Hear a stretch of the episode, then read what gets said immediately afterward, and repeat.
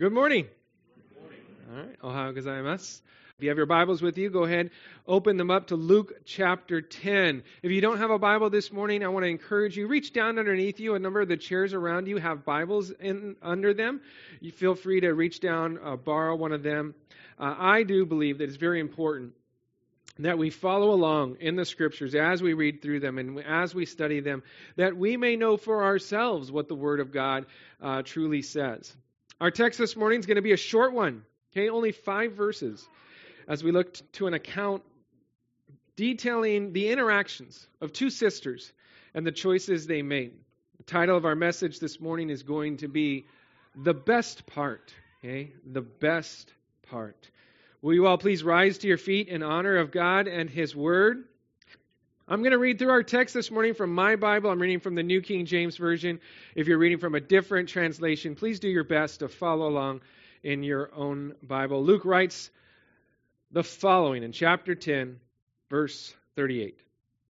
Now it happened as they went that he entered a certain village, and a certain woman named Martha welcomed him into her house. And she had a sister called Mary, who also sat at Jesus' feet and heard his word. But Martha was distracted with much serving, and she approached him and said, Lord, do you not care that my sister has left me to serve alone? Therefore tell her to help me. And Jesus answered and said to her, Martha, Martha, you're worried and troubled about many things, but one thing is needed, and Mary has chosen that good part which will not be taken away from her. Let's pray. Father, we thank you so much for this morning and the opportunity we have to open up your word. And Lord, I pray in like manner that we would be opening up our heart and our ears, our mind to receive all that you would have for us uh, through your word and, and, from your word. So, Lord, we uh, give you this time of study. We ask that you would lead us and guide us into your truth. I pray, Holy Spirit, that you would fill me and empower me that I might operate in the strength that you give and not my own. And Lord, I pray that my words uh, would be your words. And anything that's not of you, Lord, that would be uh, just set to the side, cast away. Um, and Lord, we would leave this place having heard from you, having spent time with you and communed with you. We give you our morning and we give you this service. And we pray all this in Jesus' name. Amen. Amen. You may have a seat.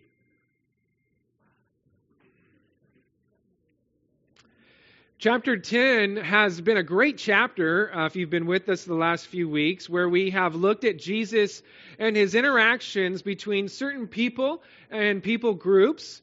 Uh, to begin with, we looked at a certain group of disciples, 70 of them, if you recall, that were sent out before the Lord as he made his way towards Jerusalem. Then we looked at a certain lawyer that stood up amongst the masses and questioned Jesus about what he must do to inherit eternal life. And then this morning, we're going to be looking at a certain woman and her sister and their own interactions with Jesus. And each of these interactions in chapter 10, well, they tell us a little bit about what it means to be a Christian and what it is that the Lord is expecting from us as we walk with Him uh, in this life. From the 70 uh, disciples sent out, we see that we are called to be ambassadors to the Lord. That we have been sent out on a mission to proclaim the wonderful news of a coming Savior. From the interactions with the certain lawyer, we see that we are called to be neighbors to all who are in need of God's mercy, His compassion, his grace, which is pretty much all of us. And here in our text this morning, we're going to see that not only are we called to be ambassadors to the Lord and neighbors for the Lord, but perhaps most important of all, we are to be worshipers of the Lord. Choosing the best part of what it means to be a Christian and to walk with Jesus. Before we can be faithful ambassadors to the Lord or neighbors for the Lord, we must first sit at the feet of Jesus and be worshipers of the Lord, which is what we're going to see in our text this morning. Our text this morning it contrasts two sisters who know the Lord, they were close to the Lord, but one of the two sisters got her eyes off of the Lord and ended up missing out on an incredible opportunity we're going to note the actions of these two sisters, and we're going to look to contrast them with one another and hopefully look to learn a few things for ourselves that we can take with us this morning as we continue to develop our own walk and our own relationship with the Lord. So let's dive back into our text with our opening verse, where we meet the first of these two sisters. Read with me once again, verse 38. Now it happened, as they went, that he entered a certain village, and a certain woman named Martha welcomed him into her house. Verse 38 starts off with one of Luke's favorite phrases, now it happened. Okay, this phrase actually pops up 18 times in the New Testament, 15 of which come from Dr. Luke himself. He uses this phrase 11 times in Luke and another 4 in the book of Acts, which he also penned. Luke uses this phrase when introducing a new scene, uh, a new time frame from the previous section. Okay, we just finished reading about Jesus' interaction with a certain lawyer, and now he moves on to a certain woman named Martha from a certain village. Now, we aren't told here in Luke's gospel the location of this village, but from John's gospel, we know that Martha lived with her sister Mary and her brother Lazarus in a small town just outside the city of Jerusalem along the Mount of Olives called Bethany. And so, uh, oftentimes, there are a number of Marys in the Bible, and it can be confusing to know which ones. Oftentimes, this particular Mary will be referred to as Mary of Bethany, because she, along with her sister Martha and brother Lazarus, lived in Bethany. Bethany, again, according to John's Gospel, was about two miles away from the city of Jerusalem. Now, I want you to recall that the overall context and setting of Luke chapter 10 is Jesus' journey from Galilee down through Samaria, headed up towards the city of Jerusalem. The journey actually began back towards the end of chapter 9, with Jesus realizing that the time had come for him to be received up, and he steadfastly set his face toward Jerusalem, as described in chapter 9, verse 51. And along the way, we've been seeing and noting some of his inter- various interactions with others. But now he's almost there. Okay, he has arrived at the house of Martha in the village of Bethany, just a couple miles from the city of Jerusalem. Martha, uh, we know uh, from the scriptures that she was a friend and a follower of Jesus. Jesus, whenever he traveled through to Jerusalem, would often stay here with this family. Martha is believed to be the older sister since she is mentioned first, and Luke credits her with owning the house. And as a good friend and a hospitable host, she welcomes Jesus into her home. Now, though it is clearly is not clearly stated here, one would assume that inviting Jesus into their home would also mean having to make room for those traveling with him as well we know that Jesus traveled with a group of disciples. Earlier, we saw uh, in this chapter him interacting with 70 of his disciples. Oftentimes, even when he was able to escape the big crowds, he would still have with him his 12 disciples that were with him pretty much everywhere he went. How many were with Jesus at this time? We don't know. The text doesn't say. But I imagine, and I assume, and I think safely, that based upon what we read later in the text about her frantically trying to make preparations, that all of her work and all of her energy wasn't just for one extra house guest, okay, but that there is a, a group of people that are there with her uh, and with Jesus. Now, it was customary in that day and age for people to welcome in those who were on pilgrimage to the holy city of Jerusalem. And part of the cultural expectation was that a host would welcome in their guests they would then wash their feet, make them feel at home, and then they would prepare a meal for them to partake of together. Later on, if they were staying the night, bedding would need to be put together. And if they had any livestock traveling with them, they would usually ensure that they were watered and fed as well. And so, welcoming people into your home and, and being hospitable was a lot of work, but it was part of the cultural expectation what Martha does here is, is quite commendable. Okay, she's definitely being neighborly and compassionate, offering up her home for Jesus and his travel companions. You know, as I consider the example from Martha, I do think there are some things that we should note and we should pick up on for ourselves to emulate. Okay? I think sometimes we look at this account, if you're familiar with this account, and immediately it's like Martha's bad, Mary's good. Don't do anything Martha does, do everything Mar- Mary does. Well, I, I'm not so certain that's the case. I think there's some good things we can glean from Martha here as well. And so let's look at this. First and foremost, I'd say that her example of inviting Jesus into her home is something that we should all look to follow as well. Well, some of you may be wondering, what do I mean by that? Okay, or how can I invite Jesus into my home?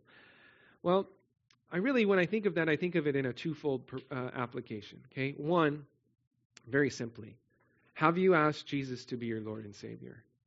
You know, have you invited him into your life as the king of your life? Has God's Holy Spirit taken residence within you? Okay? Uh, is God at home here? Right? Are you a believer, basically? And so I think that's one, first and foremost, we need to do that. But two, I see it more along the lines here of Jesus being a welcome guest in our homes. You know, if Jesus were to stop by after church today at your house, you know, after the VBS interest meeting, if if he came by and he stopped by, would he be welcomed? Or would you have to keep him waiting at the front door and go frantically clean up the house and do different things and maybe put certain things away that you may be a little bit ashamed of because, well, I don't want Jesus to see this, right? I mean, is he a welcome guest in your home? Because our homes need to be a place where Jesus is and where Jesus feels at home. Number two, I think another thing to highlight here is Martha's willingness to open up her home to the followers of Jesus. Again, I don't know how many there were, but I do think that she uh, had more than just Jesus in her home. I think the gift of hospitality is an important one within the body of Christ. Being willing to open up your home, to share your life with others. It is a vital part of fellowship, it's a vital part of growing together as the body of Christ. You know, here at Calvary, we periodically host uh, what we like to call open hearts, open homes. Uh, we I got to go to the Dubois house one time. It was fun.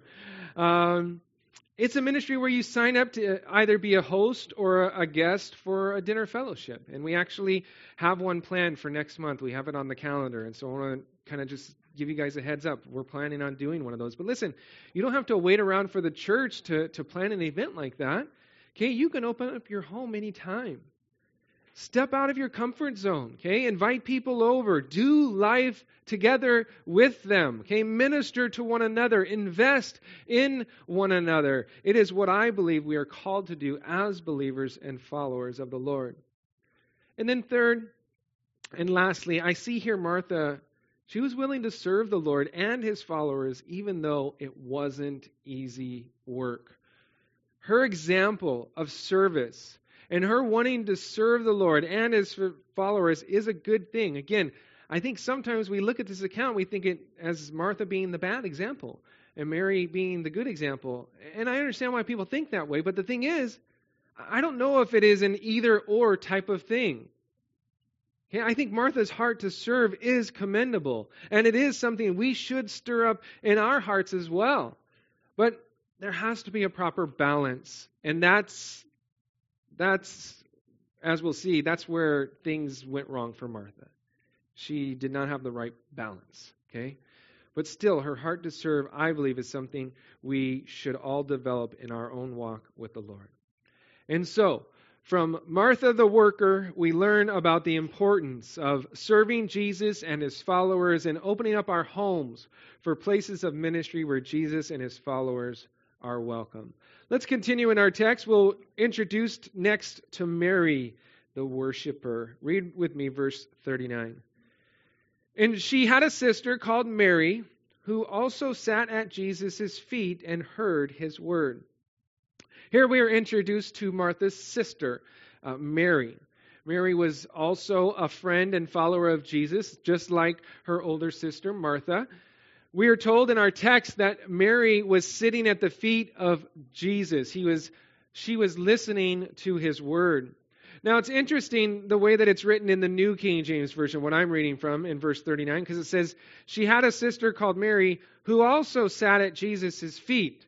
And based upon this reading of the text, some speculate that perhaps Martha also started out sitting at the feet of Jesus, but eventually was distracted from listening to the Lord because of all the work that she felt needed to get done.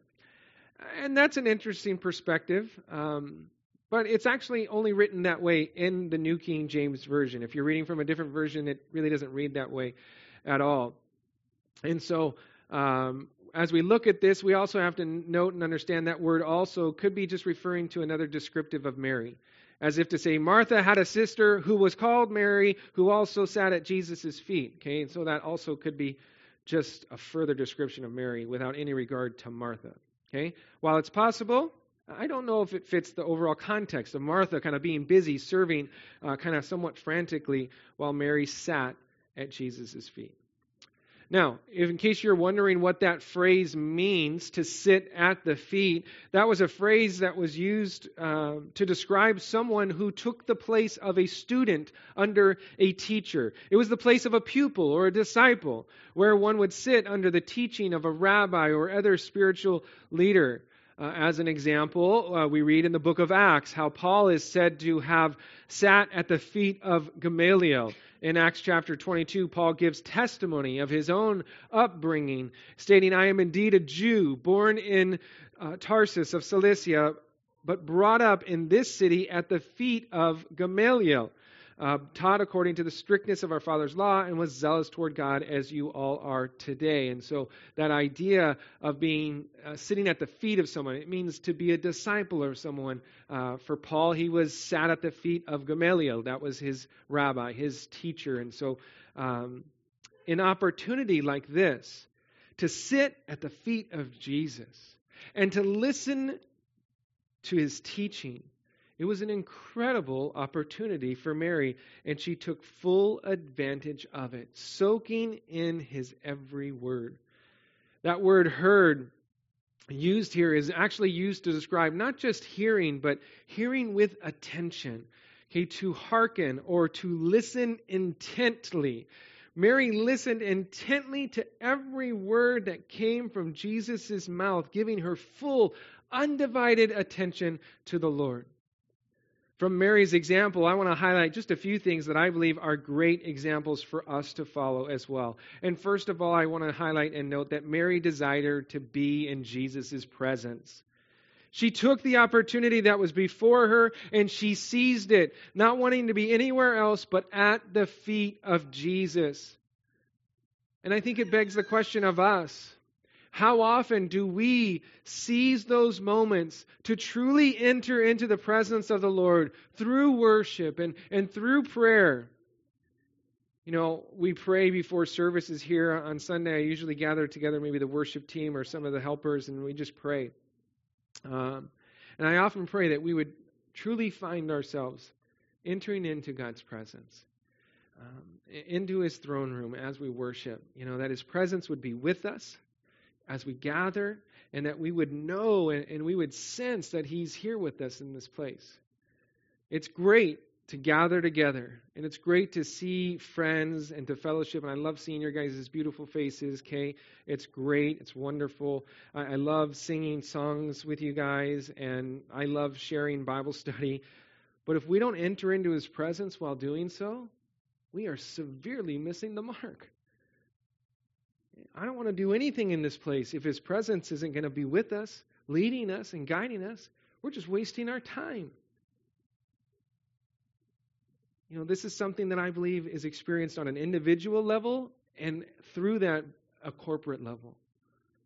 You know, if our hearts aren't in it, okay, if our minds are upon the events maybe of the past week or even the week to come, or we're more concerned with what we're going to be doing with the rest of our Sunday than actually taking advantage of meeting with the Lord in this place, we're missing out. Okay, we're not following the example of Mary and seizing the opportunity to be with the Lord, to commune with Him, to enter into His presence. May our hearts long to be in God's presence like Mary here, and not just when it's all said and done in heaven. And I think some people are like, yeah, I'm going to be with Jesus in heaven forever. You know, I've got plenty of time to be with him. I want to do my own things now. It's like, hey, if you don't like being with him now, what makes you think you're going to like being with him in heaven, right? Like, we want to develop that relationship here and now and know what it's like to enter into his presence and seize those opportunities.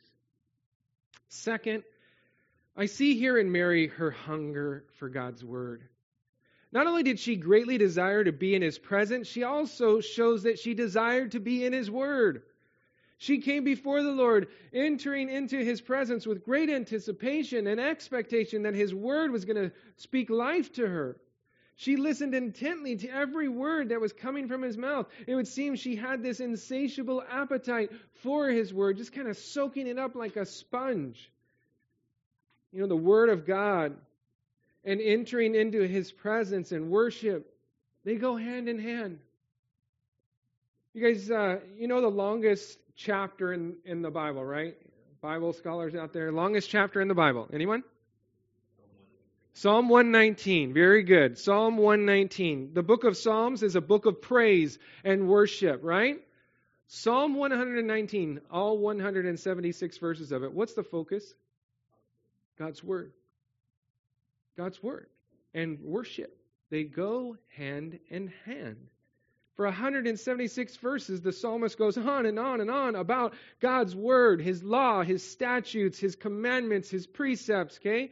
In Psalm 119, verse 105, it says, Your word is a lamp to my feet and a light to my path, right? In Psalm 119, verse 32, he says, I will run the course of your commandments, for you shall enlarge my heart. As we get into the word, our, our hearts are enlarged, okay? Verse 76 says, Let I pray, your merciful kindness be for my comfort according to your word to your servants. We receive from his word the merciful kindness and the comfort from the Lord. Verse 130 says, The entrance of your words gives light. It gives understanding to the simple. So we go, we worship the Lord, we get into his word, it brings light to our understanding. On and on the psalm goes, praising him for his word and the many benefits that come through his word. Worship and the word, they go together. And my hope is that we long to be involved in both. That we would have a heart that desires to enter into His presence through worship, and that we would have a desire not just to hear His word, but to devour His word, to taste of the sweetness of His word, as described in Psalm 119, verse 103, where the psalmist writes, How sweet are your words to my taste, sweeter than honey to my mouth. Psalm 19 declares, The law of the Lord is perfect, converting the soul. The testimony of the Lord is sure, making wise the simple. The statutes of the Lord are right, rejoicing the heart. The commandment of the Lord is pure, enlightening the eyes. The fear of the Lord is clean, enduring forever. The judgments of the Lord are true and righteous altogether. More to be desired are they than gold, yea, than much fine gold, sweeter also than honey and the honeycomb. Do we have that kind of desire for God and His Word? Do we look at God's Word and say, man, I, am going to search this out more than gold, more than fine gold. This is sweeter than the sweetest honey from the honeycomb. Right? May that desire for God and His Word be ours today and every day. Well, let's get back to our text. We're going to see what happens next. Read with me verses 40 and 41, where we read of how Martha was bothered. Okay, she was bothered. Verse 40 says, But Martha was distracted with much serving. And she approached him and said, Lord, do you not care that my sister has left me to serve alone? Therefore, tell her to help me. And Jesus answered and said to her, Martha, Martha, you are worried and troubled about many things. We'll pause right there.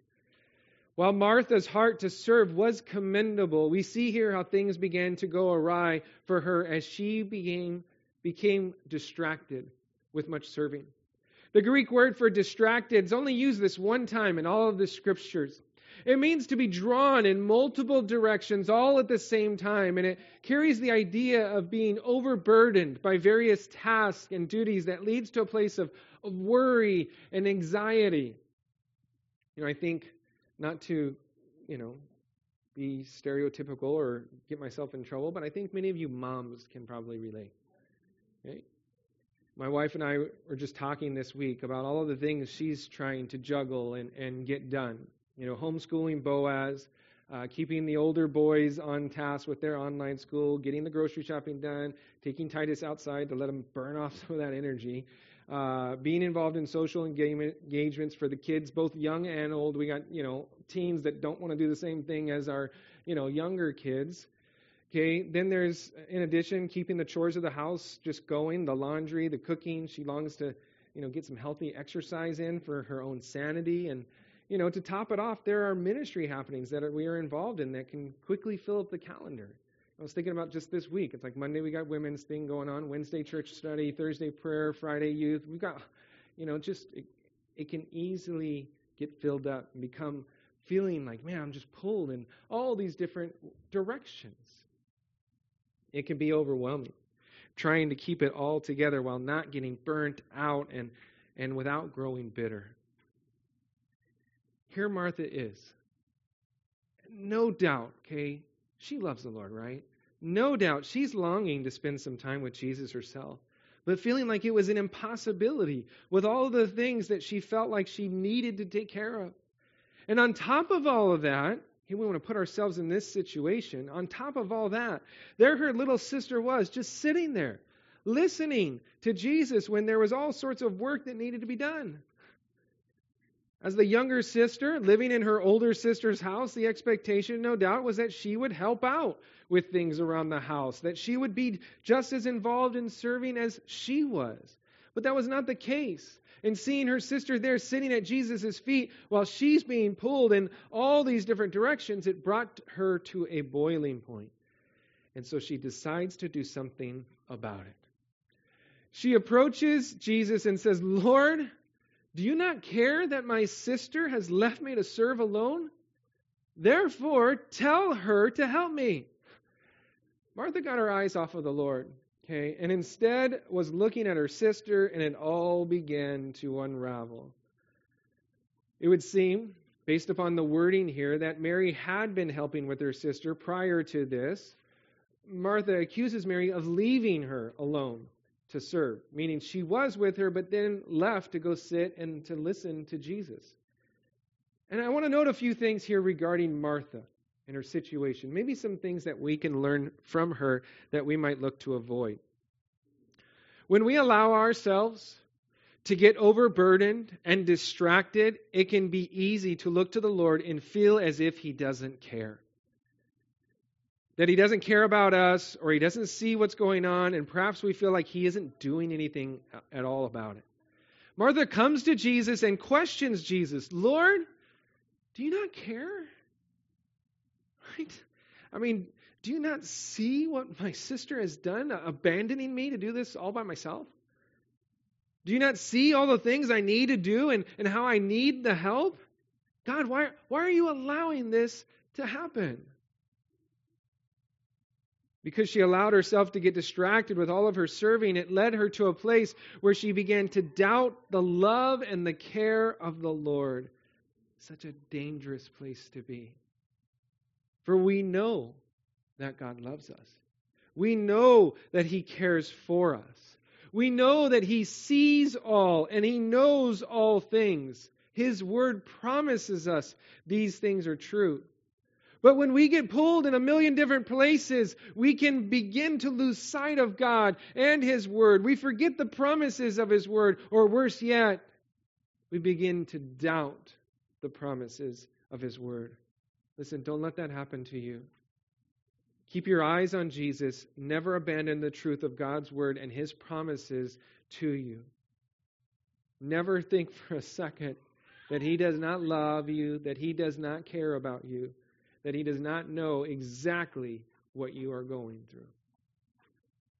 Well, number two, when we get distracted from ministry and we feel like God isn't doing anything about it, we can also begin to feel the urge to take control, to take matters into our own hands. Martha presumes that she's in the right and that she needs to do something about it. And she actually begins to command her Lord, which shouldn't be happening, right? She begins to tell Jesus what he needs to be doing. And when we get our eyes off of the Lord, we often have a tendency to take matters into our own hands and kick Jesus off the throne of our hearts, and we begin to start telling Jesus what he needs to do. Martha says to Jesus, Therefore, tell her to help me. Okay, that verb here is written in the imperative mood. Okay, it's a mood that's reserved for commands. She is telling Jesus what to do. Tell her to help me. You ever been there before? Overwhelmed, feeling like God isn't doing his part, so you start making demands of the Lord and you start telling God, you better do this. God, you better do that, right? Or, or maybe maybe you guys would not do so. Maybe we would never be so bold or presumptuous to tell God what he needs to do. I'm fairly certain that there are at least a few of us that have felt maybe the urge to kickstart something for the Lord. You know, to take matters into our own hands and get things moving. You know, to give the Lord a little assist in making things happen. Listen, this is a very dangerous place to be as well. I'm reminded of Sarah and Abraham. You guys maybe know the account. They felt like the Lord was taking too long to bring about the promised child that uh, the Lord had promised to them. And so, you know, they thought uh, they got together. Sarah comes to uh, Abraham, and uh, my paraphrase, she says, you know, let's give the Lord a hand here. You know, let's help him out. You know, he obviously needs our help. Hey, Abraham, why don't you go ahead and sleep with my maidservant Hagar? And, you know, Abraham says, oh, no, no, that's not what he says, okay? He says, oh, yeah, that's, that's a good idea. Let's do that, right? It was not a good idea, okay? that was not a good idea. What a mess. Okay? What came of that was a work of the flesh. Ended up causing all sorts of pain and grief. And that's what happens when we start to take matters into our own hands. We bring pain and grief to ourselves. Works of the flesh is what results from that. May we not fall into the trap of taking matters into our own hands and telling the Lord how He ought to work. We need to trust God and the work that He's doing in our lives, knowing that His plans, okay, and His ways, they are far better than our own. One more thing I think worth noting here before moving on to the, our Lord's response to Martha, and that has to do with Martha's attitude towards others. As she was busy serving and she saw her sister just sitting there listening to Jesus, it began to grow a, a disdain, a bitterness towards her sister. And, when we get our eyes off of Jesus and we are distracted with all sorts of other things, and we see other people who aren't feeling the same way as us, or just aren't as busy and crazy as us, it can often lead to bitterness. It can lead to uh, even disdain towards others. We need to be careful that this doesn't happen to us. Martha saw her sister sitting there while she was frantically serving, and she began to grow bitter towards her sister. You know, this can happen in life. We see others, you know, who seemingly have it all together while we're barely hanging on. And instead of being happy for them, it can begin to creating us a feeling of bitterness and animosity towards them. We begin to harbor ill feelings towards them or look at them in a different light. Be careful that that does not happen to you. You know, this can even happen in ministry as well. When you are serving week in and week out, and you look out and you see others who aren't serving at all, or at least in your eyes they aren't, it can create a bitterness inside of you. It can bring animosity in our hearts as we entertain thoughts about others that we have no idea about. We don't know what they're going through. We don't know how they're serving the Lord in other capacities. We need to be careful. If serving Jesus leads to bitterness and animosity towards others, we're headed in the wrong direction. And God will not bless our service like He used to. Not until we deal with that bitterness, not until we allow the Lord to remove it from our hearts. You looking at this whole situation, really the key for Martha was to keep her eyes on Jesus while serving.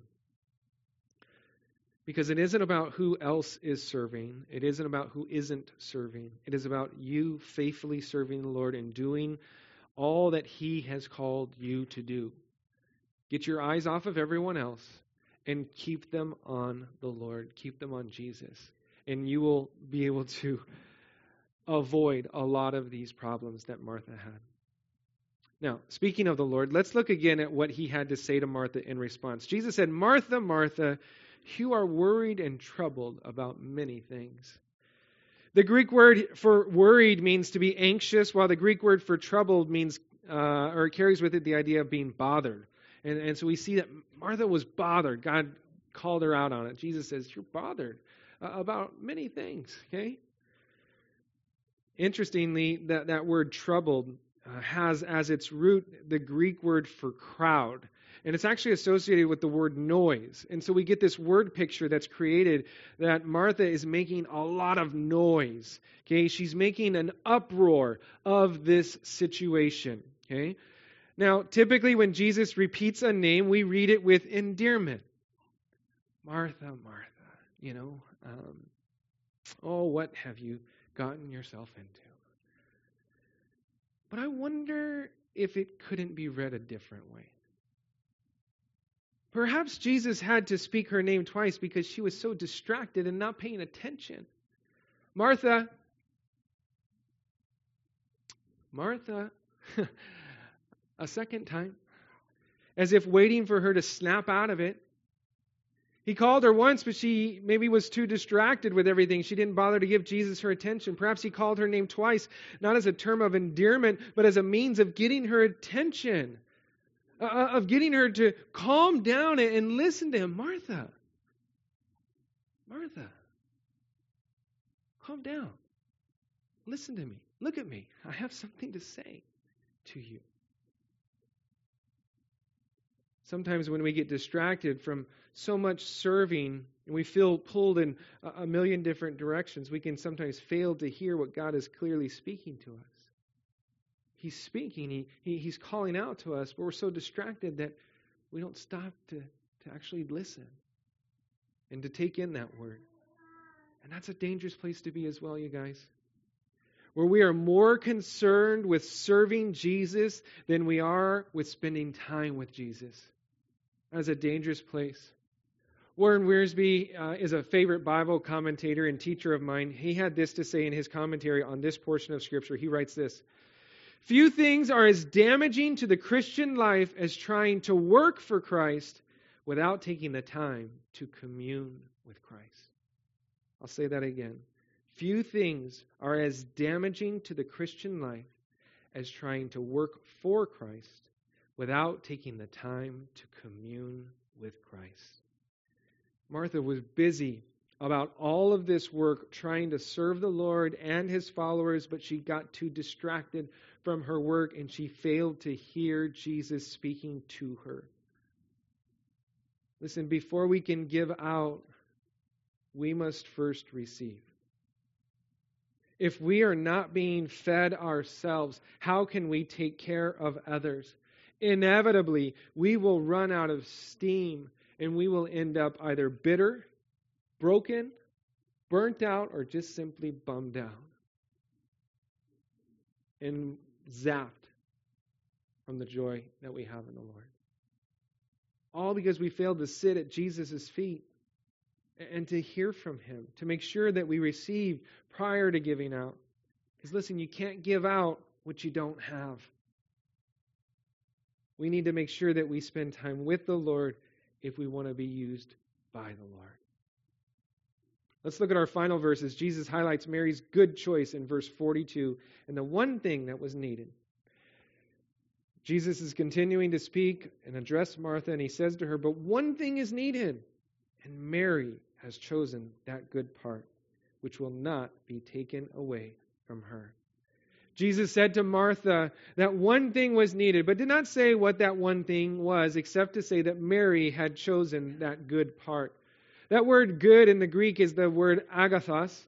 Uh, it can be defined as good, but it can also be defined as excellent or distinguished or best. Um, I like the idea here of it being defined as best. One thing was needed, and Mary chose the best part. Mary made the best choice, the excellent choice, to sit at the feet of Jesus in worship. You know, this was something that we see Mary doing throughout the Bible. In fact, each time she is mentioned in the Bible, in association with Jesus, she is seen falling at the feet of Jesus. Every time you read of Mary of Bethany, and if she's engaged with anything with Jesus, she is always in the same place at his feet. Here in our text this morning, she's at the feet of Je- Jesus, listening to his every word. In John's gospel, she's seen falling at the feet of Jesus, sharing her woes, pouring out her heart to the Lord as she spoke of her brother's death. And then again in John's gospel, Mary of Bethany is described as falling to the feet of Jesus and anointing his feet with costly oil of spikenard and wiping his feet with her hair. Mary knew Mary understood that her place was at the feet of Jesus, worshiping him, listening to his every word, pouring out her heart to him, and giving her very best to him as her Lord and Savior. Jesus said that which Mary had done would not be taken away from her. You see, time invested with Jesus is never a waste, and it will be never taken away from us. Mary was blessed because she chose the best part, the most excellent part. She chose to invest her time and her energy sitting at the feet of Jesus in worship. And basically, Jesus told Martha that there was no way that he was going to tell her to leave him so that she could go serve him and his followers. And in here lies our last point that I want to make. It's a very important principle that we all must learn. You guys, what we do for Christ is not nearly as important as what we do with Christ. Jesus wants us before he wants our service. Serving Jesus is good. It's wonderful. It's uh, awesome. It's something I believe we are all called to do, but never, never at the expense of spending time with Jesus, communing with Him. We need to make sure we have a proper balance. Amen? Amen.